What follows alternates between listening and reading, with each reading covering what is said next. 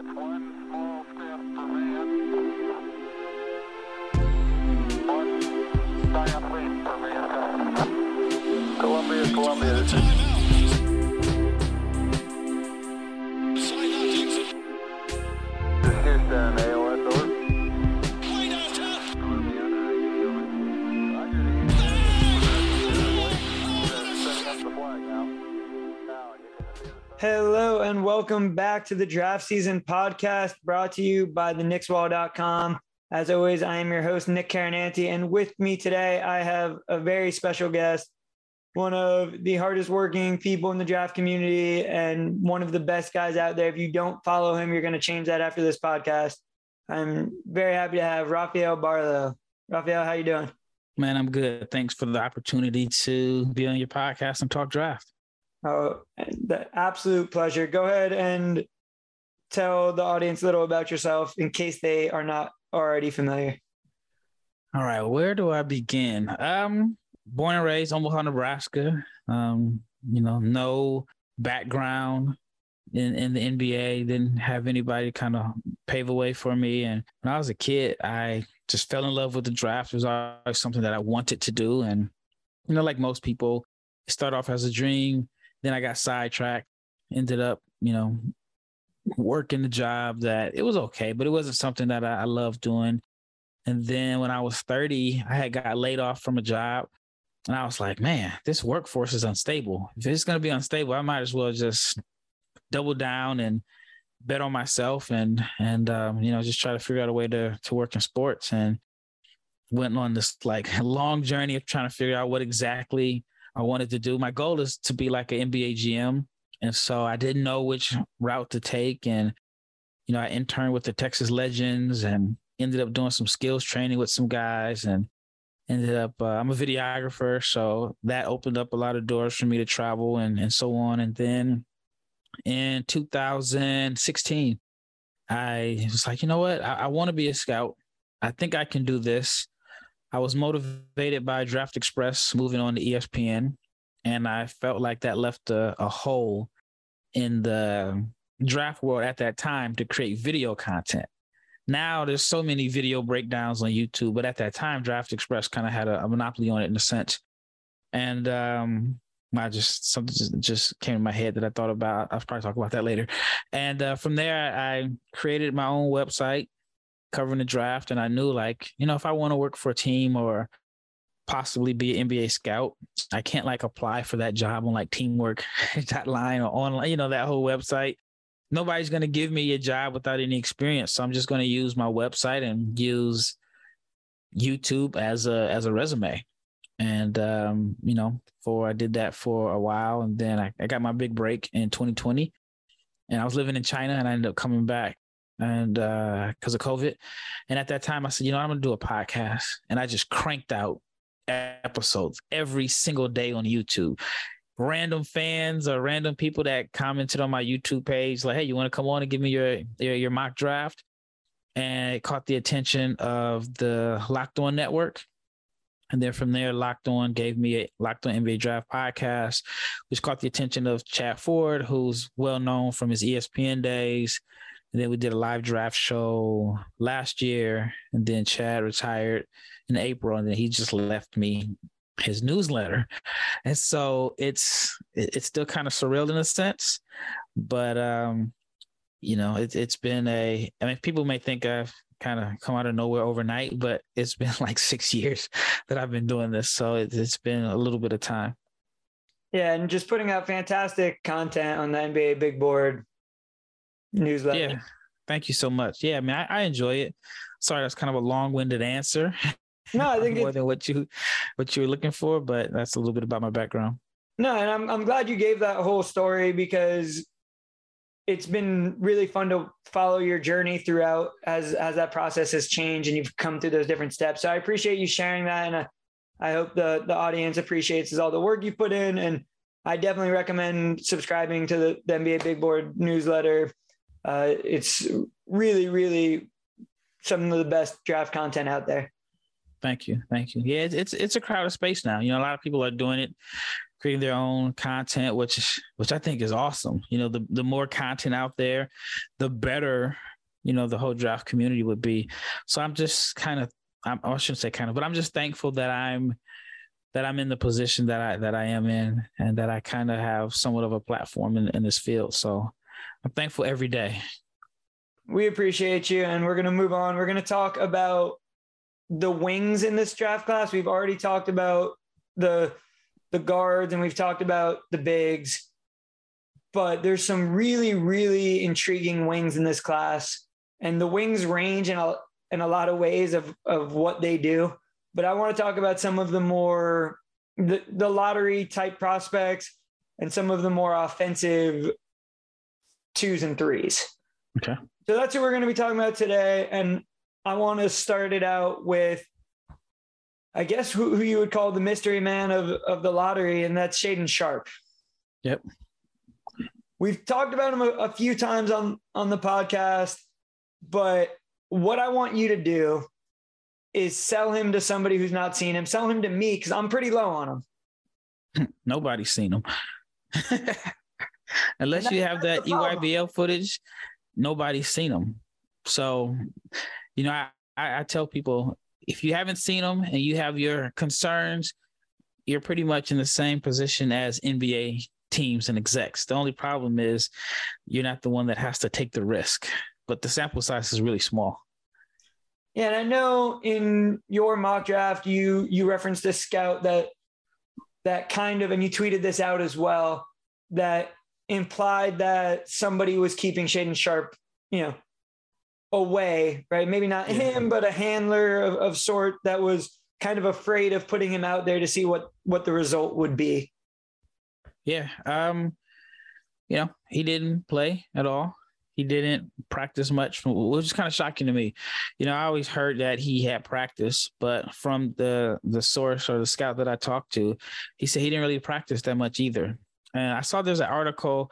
I saved it. I haven't had a chance to read it yet. In the Athletic, that probably gave a little bit more details. Was probably consistent to what what I was saying, but it, it's kind of it's tough. I mean, I, I, get both sides of it. If you're the the agent or the advisor, your job is to make sure that he's in the best position and to protect his draft stock. And if his draft stock is already high without him having to prove anything, then you know you want to keep it that way. You don't want to put him in a situation where you risk it. Um, and then you can just look at guys like Patrick Baldwin, Peyton Watson, Yannick Nzosa. These guys would have been Jaden Hardy, probably top 14 picks, lottery picks, if they never played basketball this season. They played and it hurt their stock a little bit. So, from that standpoint, I get it. From the team standpoint, it's like, all right, do you want to compete? Like, not only do we not know a lot about you, but you know, as far as what you can do on the court, but are you competitive? Like, can you tell? And I mean, this, I hate comparing guys to outliers, but like, could you tell Michael Jordan? Could you tell Kobe Bryant? Could you tell Kevin Garnett? Don't play. Don't help your team. Just chill out and protect your draft stock. And you know, I mean, it just it puts all the pressure on the team. So he is the biggest wild card. I was at his pro day. I thought it was good. I mean, you saw what everybody had heard about him. He was athletic, you know, great frame, size. But on one hand, you it kind of confirmed what you already had heard about him or what you had seen on highlights. But it didn't. It also it didn't really give you much either because the pro days are like heavily scripted and the pro days are all going to make the client look good. So it's it's a tough situation. I'm honestly thankful that I'm not. I mean, of course, I would love to be a GM one day, but I'm I'm thankful that I'm not having to make a decision on my franchise based off of this teenager that I have very little info and details on. Yeah, and I guess that's why I mean, there's there's always an, a natural risk, but the sample size matters so much, especially when you're comparing him to you know there's some older guys in the lottery that are going to be classified with the high the high floor type of you know your Keegan Murray's and Johnny Davis, whoever, whoever it may be. and you're going to take somebody with forget a small sample size, really no sample size. Yeah, none. Yeah, I mean, you know what? High level prospect didn't look good in high school. And th- that's where I always come back to, right? Mm-hmm. You na- named a, a few examples from this draft class. I think to BJ Boston last year with the Kentucky connection and, and just these guys that were your your top five pick going, you know, coming out of high school. And it just wasn't there at the higher level. Yeah, my my big thing last year was I, I couldn't understand, and for the life of me, I still don't understand how Ziaire Williams was given the benefit of the doubt while BJ Boston wasn't. And some of that could be, you know, I, it could be out of context. Maybe I didn't know, you know, all the factors that went on behind it, which I ended up hearing about it a couple weeks ago, but I, I still don't think the gap between them was wide. If I'm not mistaken, BJ went like 52 or something like that, and uh, Ziaire went in the lottery. Uh, I mean, even now, like with this experience that I have, there's still some stuff in the draft that I just completely don't understand. And one of them is why is Shaedon Sharp likely going to be drafted over Johnny Davis? like, what has he done? And if I'm not mistaken, they're only like a year apart. So, um, because Johnny Davis was on the under 19 team last summer, so he's yeah, I imagine he's pretty young for his class. Yeah, that's the one that I keep coming back to. And we've we've talked a bit about Johnny Davis. I had Tyler Metcalf from No Ceilings to to talk about him. And I, I love Johnny Davis. I I know what Johnny Davis is, and I still think he can grow and develop. But I just can't I can't talk myself into Shaedon Sharp in that same way. And Yeah. even still, you know, there's been a lot of rumors and, and buzz around him even potentially going at four to the Kings. Yep. And, Um, yeah, I mean, on on one hand, if you're the Kings, you haven't made the playoffs in 16 years, so what do you have to lose? on the other hand, you you still have to be concerned about the the unknown. I mean, every prospect is you don't know what they're going to do in the NBA anyway, but I would personally feel a little bit safer with the guy. At least I've seen him play college basketball. Yeah. And that's the other thing is you, you mentioned his age. He's not that young. He, Yeah, he's not young for his class for sure. he, he's 19. There are guys in this class younger than him. Yep. And for someone with the lack of experience and that sort of weird sample size that we're talking about, you would like him to be a little younger, right? We talked about Yeah. Jalen Duren last week on the pod, who's 18 and a half. The next guy we're going to talk about, AJ Griffin, still 18.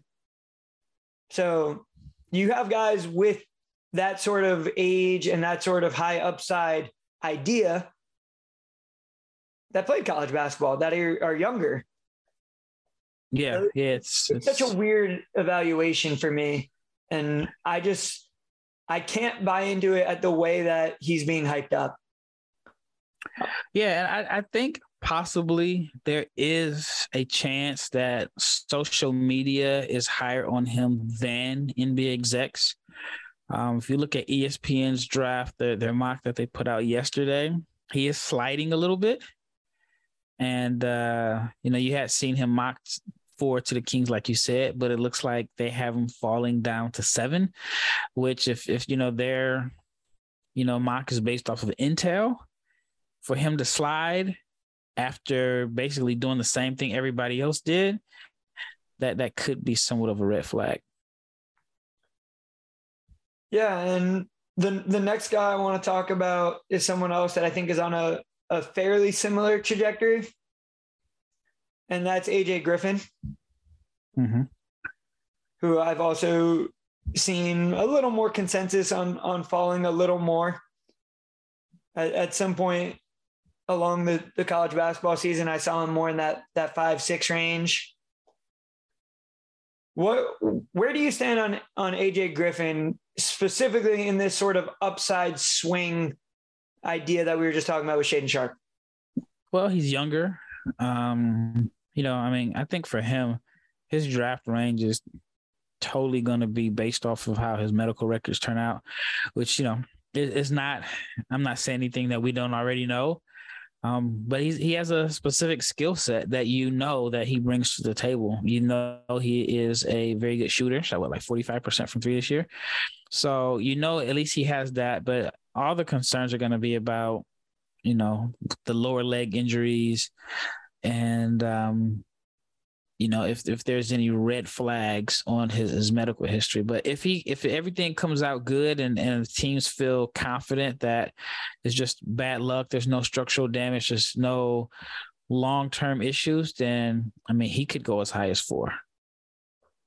Which would be really interesting. And i think the the difference between sharp and aj griffin I think people believe in the AJ Griffin upside, right? He gets some of the explosion back that he appeared to have lost with the injury, and he has that high upside that he theoretically always had. But the floor is still a lights out shoot. Yeah. And I never saw him as like this explosive athlete. I think that he can make plays above the rim with the runway, but I never, and this was even prior to to last, you know, this season. I just never thought that he played athletic. His game isn't based off of athleticism, which in a sense you can say that helped him out because he can shoot. You know, if, if he were a guy that couldn't shoot and everything was just based off of being athletic, then I mean that would leave me really concerned. But I think he'll be fine, especially if the medicals turn out good. I also think he does have, you know, when you look at the specific contextual situation that he had at Duke, you can see that there's more to offer than what his role was, which is not necessarily yeah. a bad thing, right? He yep. fit into that role, and that does show in the NBA he can probably fit into that role pretty easily, pretty quickly. But there's developmental upside with, I guess, my, my big question on AJ Griffin and why I struggle with him is his on ball creation. Yeah, I think that he didn't really get a chance to fully showcase everything that he has in his toolbox because um, you know, they brought him along a little slowly. It was Banchero's team by the time he got there. Trevor Keels was rolling. And so I think he settled into a, a, a role to help the team. So we'll I mean, I guess we won't. He probably won't do much in, in workouts, but I do think he has more to offer than than uh, what we what we saw. Yeah, and, and that's I think to me, if I were to really make the case for AJ Griffin, that would be it right there. He just wasn't given a ton of opportunity for that.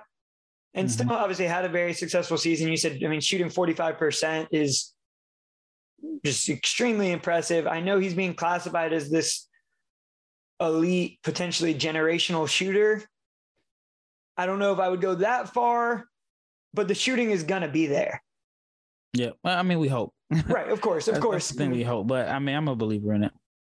Obviously, anything can, can happen, but the shooting gives you that sort of upside or that sort of floor for a three and D player. I don't know if I necessarily believe in the defense. Where do you stand on that?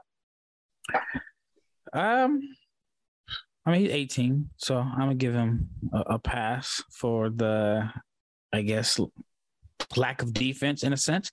But I think he also fell into the trap of what most guys do, even in the NBA. If you have a great rim protector protector behind you, I think there is a tendency to feel like, all right, if I get blown by, then this guy's going to clean it up, which can help get me some transition baskets. I mean, we see it in Utah. I mean, how many times has the Jazz defenders just kind of didn't even seem like they made great effort because they know, all right, Rudy is back there to clean it up. And uh, so I, I can't say maybe there's a little bit of, um, I don't know, maybe not the same effort that you would give if you didn't have, you know, Mark Williams there, but he's so young. I'm, I'm going to give him a pass on that. Because I think he has the tools. Yeah. And that's why I think it's between the medical history and his age the team that drafts him is going to be really important for that developmental timeline. Yeah. Which is always, always the case, but I think specifically with with Shaedon Sharp and, and AJ Griffin, those situations are going to matter significantly with how they're they're put in in their early early years in the NBA. But it's going to be very interesting to see. The the next guy I want to talk about you had in your last mock draft right after those two prospects, and that is Bennedict Mathurin. Mm-hmm. Yeah, I mean, I think that at the minimum, you got a three and D guy, even though, you know, defensively, he's solid. I mean, he's not as good as you would want him to be because he has the tools to be a really, really disruptive defender. But uh, I think at the very minimum, three and D guy that scores in transition. But I also feel like he has some upside as a playmaker, as a passer, as someone that can um, score off the dribble. Um, but there are some concerns, and I had mentioned it.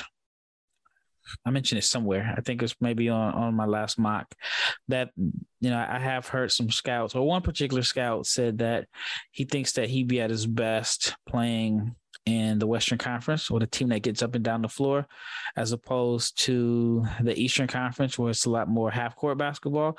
When I did a deeper dive into his numbers, it was a significant drop off, and his shooting in the half court was it, it was a little bit alarming when you consider that he is ex- supposed to be a shooter if that is supposed to be his greatest asset on offense. Yeah, I think that's a really interesting note. And when you look at that sort of again the, the contextual situation just changes the idea of a prospect ceiling so significantly? Where what what is his role going to be? Because if he's in a, a fast-paced team where he's just uh, eating off transition and and that that will absolutely change his role offensively. Yeah. Yeah i mean i think like he only shot like 26% on unguarded catch and shoot jumpers in the half court that's kind of concerning yeah but overall, I mean, again, he, he shot 38% in his career at Arizona. So, yeah. what does that say that if he shot 26% in, in catch and shoot in the half court, what did he shoot on everything else? Yeah, it's just it's like Chet's. Chet's numbers are crazy, considering that he did most of his damage as a shooter in transition. And I mean, I, I would have to look it up, but I think Chet shot like 39% from three, but in the half court, his numbers were all in the mid to low 30s as far as jump shots. And but I mean, he may have shot like 60% from three in transition to make up for it. And the transition three point attempts, he was either the trailer or he got the rebound and, and, pushed it up court. And then if you really take a deeper dive, I know we're talking about wings, but if you take a deeper dive into Chet's numbers, he had like a streak in conference play where he made like 52% of his threes. And then that just kind of pushed the numbers up to, to where he was at 39.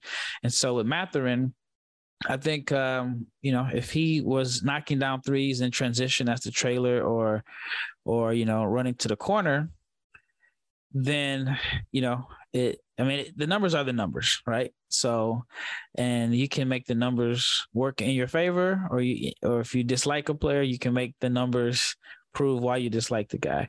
Um, but you know he had over 256 attempts from three in his two-year career at arizona and 38% overall is good. It's just you know like i said you take a deeper dive into the numbers you see that that there are some some a little bit of concern there. And that was also playing in a very specific offense at Arizona that had the third highest scoring team in the country, averaged 84 points a game, which is really, really high in college basketball, especially in in the Pac-12 at uh, you know elite competition, and ran. I mean, Mathurin ran off a ton of screens. Yeah and they had a very specific offensive system that allowed some of that creation, but based off of they had a lot of threats and they could really open up the court with a lot of spacing and, and spread it out and and create that for him. That yeah. is some, you know, I think that matters when you're looking at some of those numbers, right? Compared to, let's use Johnny Davis as an example. We brought up earlier. Johnny Davis was in a, I don't want to say a, a bad team, but wasn't a ton of talent around him. And most of his offense was based off of just self creation. Yeah. When you look at that compared to someone like Bennedict Mathurin, who uh, was in a very good fit for him at college, I think that changes some of those, how those numbers look for me personally. Yeah. Yeah. I mean, context is, is key, and um, uh, and also the conference. I mean, the Big Ten conference is not a conference where guys are going to really be getting up and down the floor. So it's a more physical conference than the Pac-10, and um, yeah, I mean it's it, it's crazy because the the concern about Johnny Davis is the three point shooting, and it's supposed to be Mathurin's strength, and so um, I'll probably sometime this week do a, a deeper dive into Johnny Davis's numbers and see how he shot in the half court compared to some of the other guys that are labeled as shooters. Yeah, and I think personally, what jumps out to me on on Johnny Davis, John Johnny Davis's film, is just his ability to to make tough shots. Yeah, he's a tough shot taker and maker. Th- things were not easy for him. Yeah. And there was a ton of defensive focus on him. Yep. And definitely. he was still still able to put up crazy numbers. Now, does that, you know, if everything you're taking is a tough shot, does that mean you're not able to create easy shots, or does that speak more to his ability to to make those? I think those are very interesting conversations. Yeah, and I also feel like he can score without taking the tough shots. I mean, he he'll post up smaller guards. He's an active cutter. He just plays so hard. I think that he will be able to manufacture buckets without being like this tough shot taker, isolation guy. And he, he may be somebody that's even, I don't want to say better in the NBA, but with a reduced role where he's not the main focus of the offense, he could end up being something special. Yeah, I, I agree. And it's funny that we didn't even have Johnny Davis on the on the docket to talk about it. I just I can't have this conversation without talking about. Him. I'm glad you brought him up. I mean, I I really love Johnny Davis. I I think I I don't understand why he's not valued in the same way as these other guys we're talking about. I think it's because his game looks like it's more suited for the 90s. A lot of mid range shots, a lot of tough shots, um, 30% shooter from three. And I think there may be some concerns of is his game suited for him to be the man as opposed to like a complimentary player.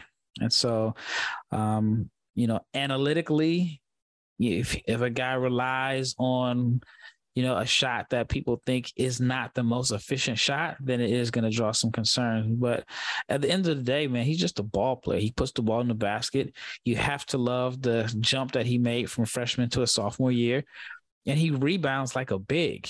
I mean, I like guys that you know you know you're going to get consistent effort from every night. And i think that's something that you know you're going to get from johnny davis. You know you're going to get effort. You know he's going to play hard.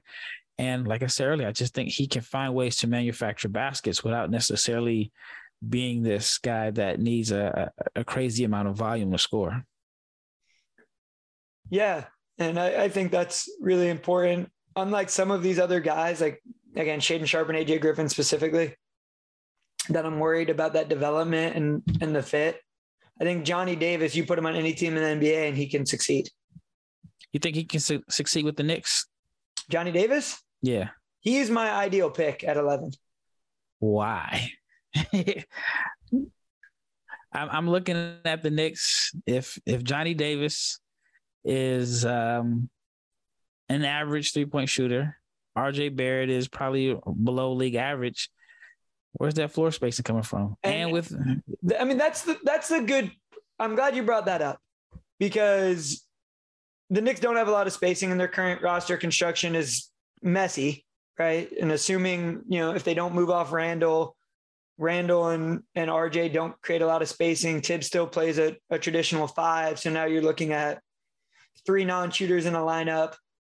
Boxes and elbows. That's how he defended. But Johnny Davis is exactly what they need defensively Okay, next to RJ Barrett. And that's fair. I think it does. I mean, RJ needs shooters next to him. But if you, let's say it's AJ Griffin at 11, is his role that different than Evan Fournier?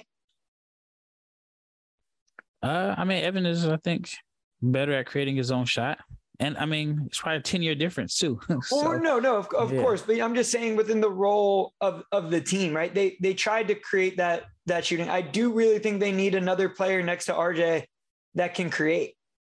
yeah, And I would really like Johnny Davis just because I believe in in the work ethic so much. And Thibs doesn't have the best reputation for playing younger guys.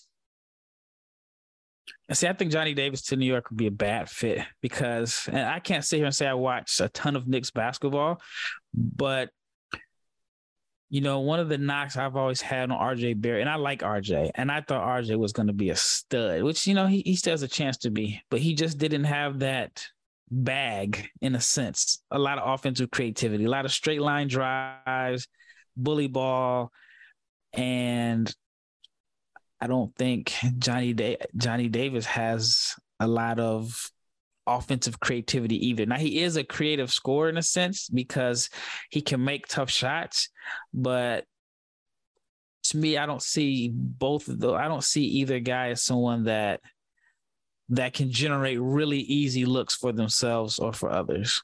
And that's just my opinion. And I think that's why a lot of the fan base wants Mathurin.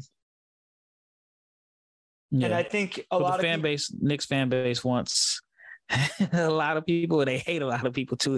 It's Well- such a huge fan base that that uh you know either way you're, you're gonna have a lot of supporters and all that. But yeah, Well- maybe Mathurin is uh you know maybe more of a complimentary guy I- for I- for RJ. I don't want to go too deep down this rabbit hole, but right now, Knicks fans are just having a frenzy over this uh, speculated uh, idea of trading 11 up to four to take Jaden Ivey with the Kings. Yeah, I I mean I haven't heard that one. I don't know what the Kings would want to move up. Gav- Givony, uh, he I'm not going to say he predicted it. He said it as his uh, surprise guess of guess of what could happen.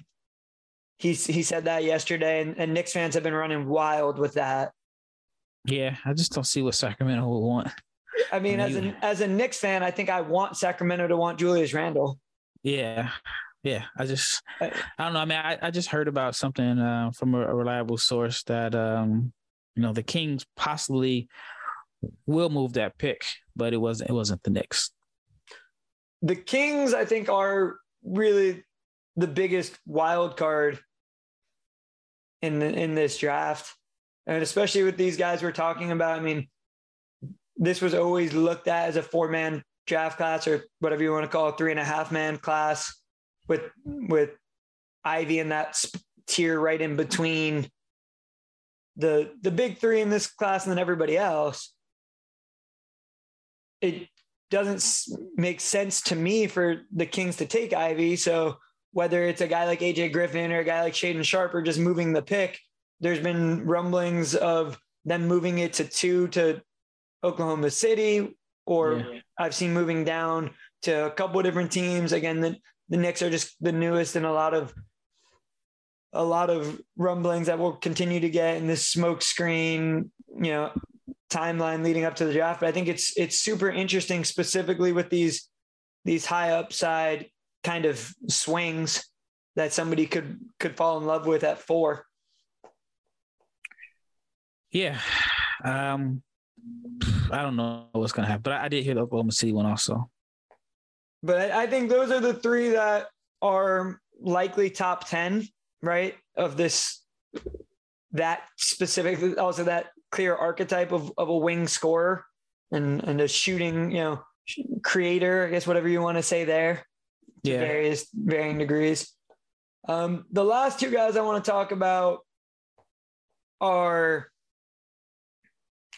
a little lower ceiling and probably not in that range. But specifically, the next guy I want to talk about, someone I wrote about that I've seen falling and and I'm not necessarily sure I understand why, and that's Ochai Agbaji.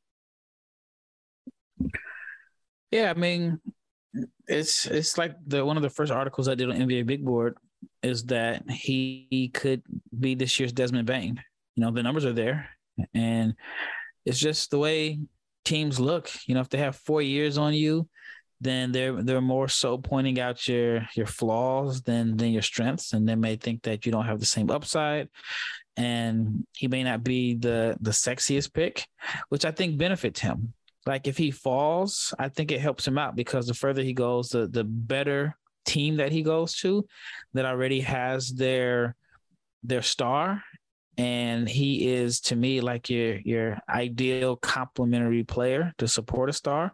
So if he falls to I'm just saying off top of my head to like a Memphis or not necessarily Memphis, I'm sorry, Milwaukee or Denver or Dallas, one of those teams that already has their primary ball handler and scorer, then all he has to do is knock down open shots and, and run in transition and play defense. Then I, I think that, you know, that that's best for him as opposed to going to a team where he may have to create his own shot because I think that's one of his weaknesses is that he's not really a shot creator. So I think he's going to be best with a team that has someone that can get him open looks. Yeah, and it's interesting. I mean, I know in your mock you had him at at 24 to Milwaukee. I know uh in the ESPN mock yesterday, they had him going 15 to Charlotte. Another another fit that's similar to what you said. They have a clear guy. They have LaMelo, and they're just trying to to build around him. When I wrote about Agbaji a couple weeks ago, I called him one of the the safest bets in the in the class. I I don't know. I find that tough to value because I really struggle to see him not being an NBA rotation player. I, I think the the skill set on both sides of the ball is clear enough that he's going to be able to to help. I also struggle to see him getting to an all star caliber role because of that lack of creation. And I, I think he is just so much better suited to a complementary role. Yeah, I mean, I think like, I mean, it just depends on how you look at it. You know, on one hand, you can look at it and say, well, most of the best players in college basketball were 18 or 19 years old, and he was two years older than the guy. So he's supposed to be good. He's supposed to stand out. He's supposed to, you know, be one of the best players. And then there's the other hand where you say, well, this guy has gotten better every single year. And he just chose to develop in college as opposed to developing in the NBA. So, like any prospect, it's an acquired taste. I think that some teams may say, well, yeah, he is the safest bet, but I think there are some general managers that are like, we know who he is. I think I want upside. And this goes back to, again, it can go to Shaedon Sharp. What has Shaedon Sharp done to prove that he should be drafted over Ochai Agbaji? There's a sexiness to prospects that helps them get drafted. I mean, you know, you look at 2020, Pokusevski was drafted ahead of Desmond Bane. Pokusevski didn't have a resume. And if he ends up being as good as Desmond Bane has been for Memphis years down the road, it still shows that Bane should have been the better pick. So I, I think Agbaji could fall just because he has a four year resume and teams feel like they know exactly who he is. Yeah, and, and age does matter right? Whether you you think it should or it shouldn't. We've seen that clearly impact guys falling and and where they're taken. And you know, we're talking about guys who are 18 and 19, right, playing the same position with Shaedon Sharp and AJ Griffin, compared to Baji, who's 22. So I I guess that's just a, a personal feeling of how how that matters. I know the idea of how old they'll be is always kind of funny to me after multiple contracts, right? Well, what what would they be at their third contract? The Knicks haven't had a guy sign a contract past the rookie deal since Charlie Ward. Oh. Ochai Agbaji could be 70 if he's still playing for the Knicks. That's a huge win. They haven't had anyone to play it till they're 28. Yeah, I mean, I think that goes to.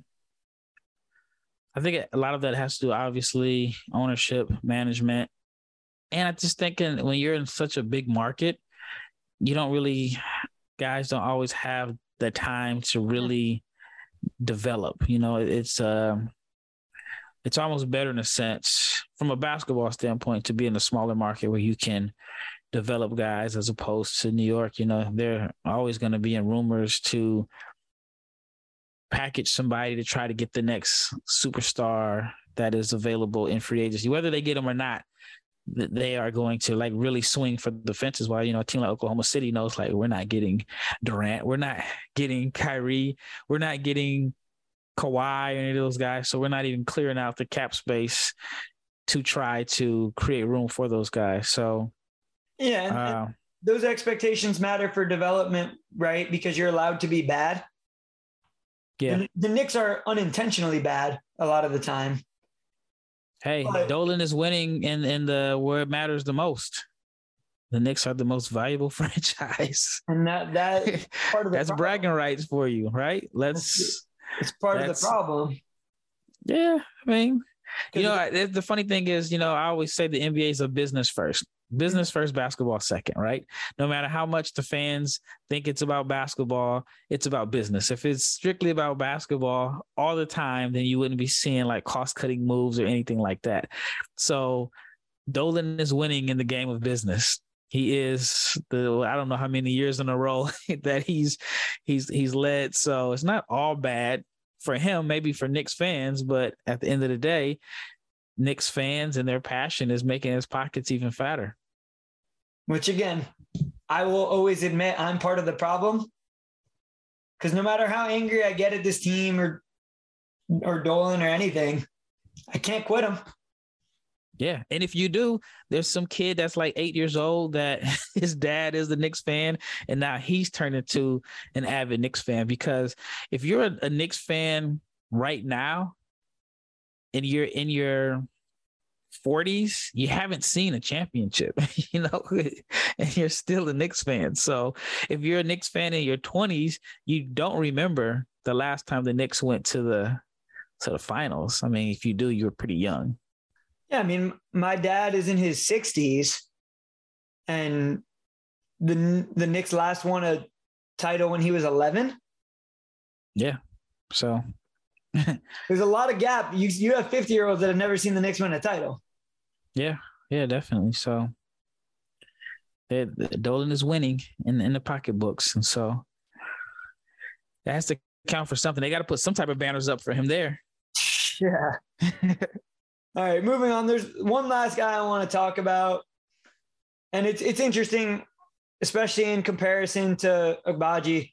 Agbaji is the most known quantity in in the draft. I think you could just about say he's played as many minutes at Kansas as you know anyone in the very storied history. Yeah. The Kansas Jayhawks. He won a title. He competed. He's won every award you can think of. Right.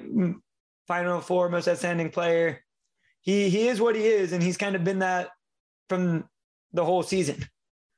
The next guy I want to talk about has just been rising exponentially and was not known by the masses, was not covered by the mainstream media, was is not necessarily out there for for people who aren't involved in the, the draft world, and that is Santa Clara's Jalen Williams. Yeah. I like him a lot. I mean, I would take him as high as 14 or maybe even as high as 13. Um, you know, six six can handle the ball, can pass, can score, shot it well. Super long too. Super long, seven two wingspan. Um, athletic, and I I think that, and I don't want to be a prisoner of the moment, but he really, really, really impressed me at the combine because he was one of the few guys that wanted to play, wanted to compete. There are guys that I think that didn't even have the same that didn't even have the same floor as him as far as coming into the combine, and they chose not to compete. And he came out, competed, played well, um, let the game come to him, which is kind of rare in, in those combine type tryout settings. Usually, guys have a tendency to try to force things to show that you know you know just it's, it, i think it's just natural to try to you know be impressive because you have you know jobs on the line millions of dollars that potentially could be on the line but he let the game come to him showed that you know he can play effectively when he's not like the man. You know sometimes i think there can be a struggle if you come from a smaller conference and you're used to playing with guys that aren't as talented as you and then you have to blend in and play with a bunch of guys that are you know high level college players. But again, like I said, he let the game come to him, shot the ball extremely well. I think that he's going to be really good. And like I said, I would take him as high as 13 or, or 14. I, I mean, if I'm Charlotte or Cleveland, I, he would be a guy that I would target. Yeah. Do you think?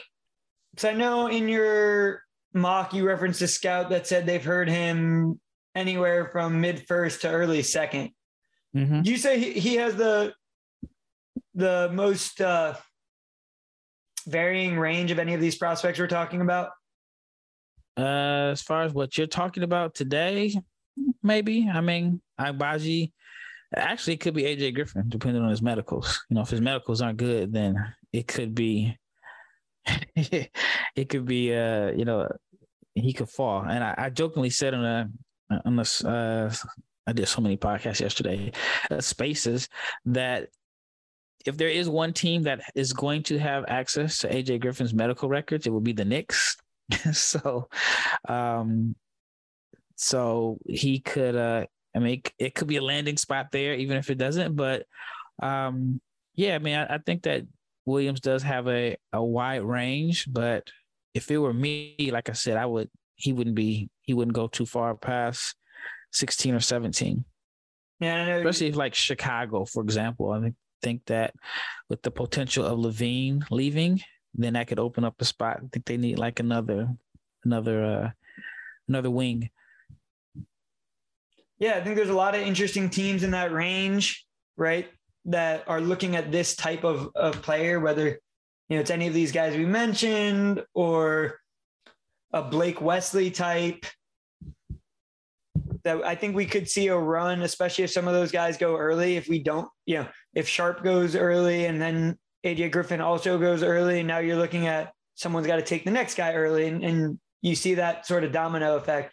I think it'll be a really interesting draft night. I think this this class, more than any I can remember, has so much uncertainty. Yeah. And so much variance in in the ranges of, of prospects. And I think once you get past a certain number, there's another, you know, there's a, a dozen different players that could be the realistic 14th pick of the draft, 15th pick of the draft. Yeah, I, I think 15 to 35, it may not be too much difference. If there's a guy that goes 15, I wouldn't be too surprised. And if that same guy falls to 35, I don't think I'd be too surprised either. I mean, it's it's it's an acquired taste, and um, and I just don't think there's that much of a difference between, you know, late mid first round and and early early second.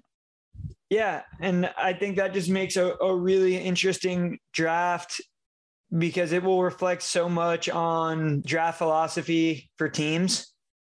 Right? Do you guys want to take the higher upside guys? Do they want to take the best fit? Do they just want to take the the safest pick? Yeah, it's just gonna be a like I said, it's going to be an acquired taste. And I mean, draft night is interesting. And there's so many guys that seem like they feel like they have first round guarantees or first round floors. And based off of the combine, you know, I mean, 40 of my top 60 guys didn't play at the combine. There's aren't there aren't 40 guys getting drafted in the first round. So it's um I mean there's going to be some agents getting fired on draft night. I can tell you that much. Right. I was I was talking yesterday about uh Dalen Terry, who I think is one of those prospects right on that sort of fence between the the first and second. Yep. That when when Woj announced he was staying in the draft, it was like referring to him as a first round pick. I'm like, that's I mean, interesting. he, yeah, he may. I mean, you know, Caleb Houstan could. I have no clue what's going on there. So it, it's uh it's gonna be a very interesting draft night. But again, I think there's gonna be a lot of agents getting getting fired. Yeah, which is always always fun to just kind of uh, from an evaluation standpoint to just see those different things and you were talking about Desmond Bane, a, a great example of just the the perfect fit and the perfect situation. So we'll we'll see what happens and we'll see if any of these guys that we talked about become the next Desmond Bane. We're we're gonna root for him and I, appreciate you coming on and and and chatting with me about this draft class. I loved having you. It's, it's a real honor for me. Yeah, no problem, man. Thanks for inviting me. Thanks for reaching out. I enjoyed it too. Um, I mean, it's always fun talking basketball. like I enjoy this. Like you know, they say that you know when you are when you do something that you love, it's not work. Mhm. And you know, for me, it's not work. And talking basketball, this is something that I dreamed about doing as a kid. I'm just thankful for the platform that people are reaching out to me and, and want to hear my opinions. And so I'm always grateful for that opportunity. So um, yeah, just you know, you want me on again, just let me know. I appreciate that. I will take you up on that. Anything you want to plug before I let you go? Yeah, I mean, you can find my work on NBABigBoard.com. I released a second round mock today, and then um, I'll, I'll update it tomorrow.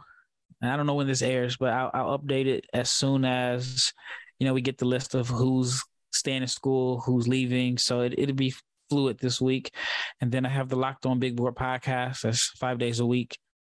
I usually host at least four. I'm supposed to host five, but my schedule's been a little crazy, traveling in and out of hotels and Wi-Fi and all of that.